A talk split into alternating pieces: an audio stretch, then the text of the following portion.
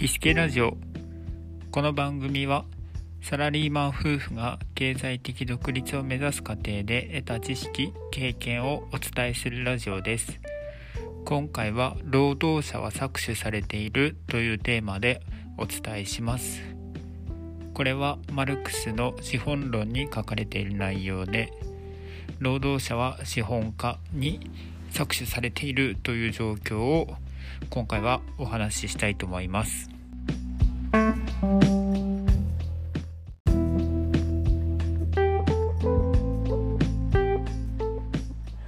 労働者は資本家に搾取されていますまず大前提として労働者、まあ、サラリーマンも含め労働者がお金と交換するために売っているものは労働力になります労働力の原材料は何かと考えますと体力や気力がそれにあたります。つまり一日の疲れを家に帰って癒し次の日も元気に働けるようになるための費用それが労働力の原材料となります。マルクスで言うとこれを労働力の再生産費と言っているようです。ただ生活費といっても人によって様々なので一律な基準ではなく若干あやふやな考え方でもありますが労働者の賃金から労働力の再生産費を差し引いたものが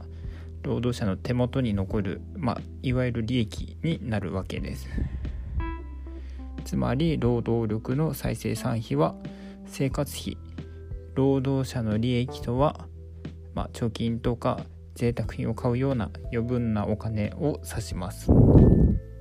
そこで資本家が考えることがあります。それは資本家にとって給料はコスト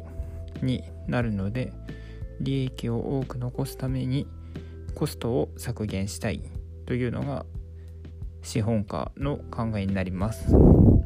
そこで労働者に労働力の再生産費ギリギリの給料を支払えばいいと考えると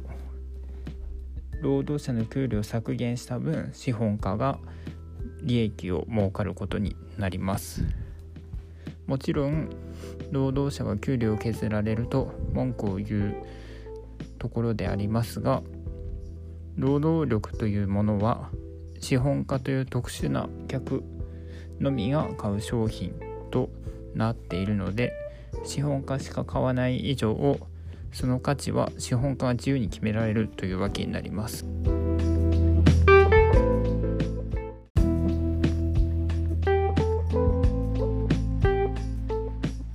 ということで労働者が資本家から搾取されているのまとめですがまず大前提として労働者が売っているものは労働力という商品である。労働力という商品の原材料は体力や体力や気力である。そして労働者の体力や気力を賄うものは労働力の再生産費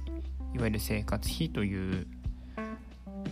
支払われる賃金は労働力の再生産費と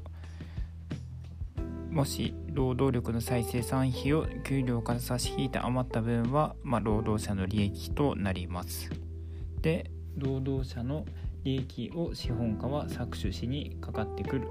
という構造によって労働者は資本家に搾取されるということになります。労働者から資本家から搾取されないためには労働力ではない商品を売ることでお金に換える必要があります。ということでそれぞれの商品を持つということが搾取されないための手段になるということで今回はここまでで終わりにします。